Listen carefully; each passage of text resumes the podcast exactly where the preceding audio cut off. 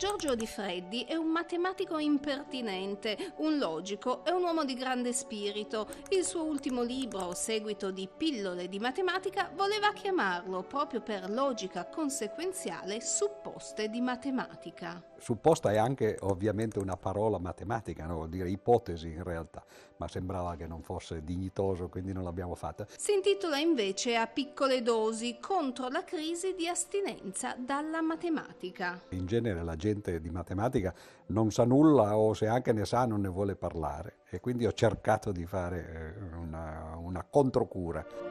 Un viaggio nella matematica pura, più astratta e creativa, dove i numeri e i teoremi sono concetti di cui i matematici si occupano indipendentemente dalla possibilità che vi siano o meno delle applicazioni. Però di Freddi la scienza più affascinante. È l'unica che noi possiamo in realtà conoscere, lo si può fare semplicemente dentro la propria testa. Ad esempio uno prende il teorema di Pitagora e per convincersene bisogna guardare una dimostrazione, capirla. Invece nella scienza, ad esempio, per arrivare alla verità c'è bisogno di fare degli esperimenti, nel diritto c'è bisogno di conoscere i testimoni, c'è un giudice che stabilisce lui qual è la verità con un verdetto. Quindi la verità è proprio all'opposto, la verità matematica.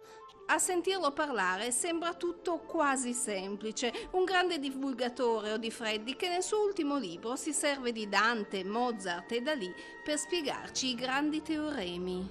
L'obiettivo del libro è quello di dare un po' di matematica a tutti i livelli, cioè eh, sia la matematica a coloro che magari già la conoscono, che vogliono avere delle curiosità o magari capire come certi risultati o certe nozioni si sono sviluppate nel passato, eh, andare a fare un po' di archeologia diciamo, della matematica. E dall'altra parte anche cercare di incuriosire quelli che magari di matematica non ne sanno nulla perché la matematica è un po' ovunque, anche dove uno non la vede e i numeri non sono solo invenzioni che ci permettono di conoscere il mondo, ma anche scoperte esistenti.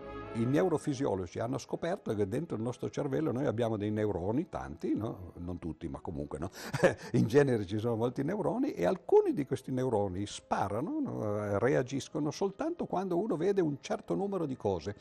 E in genere sono i numeri piccoli, 1, 2, 3, 4. Quindi questo vuol dire che i numeri piccoli sicuramente noi ce l'abbiamo dentro, sono inseriti dentro il nostro DNA e dunque poi dopo eh, dentro eh, il nostro sistema eh, cerebrale.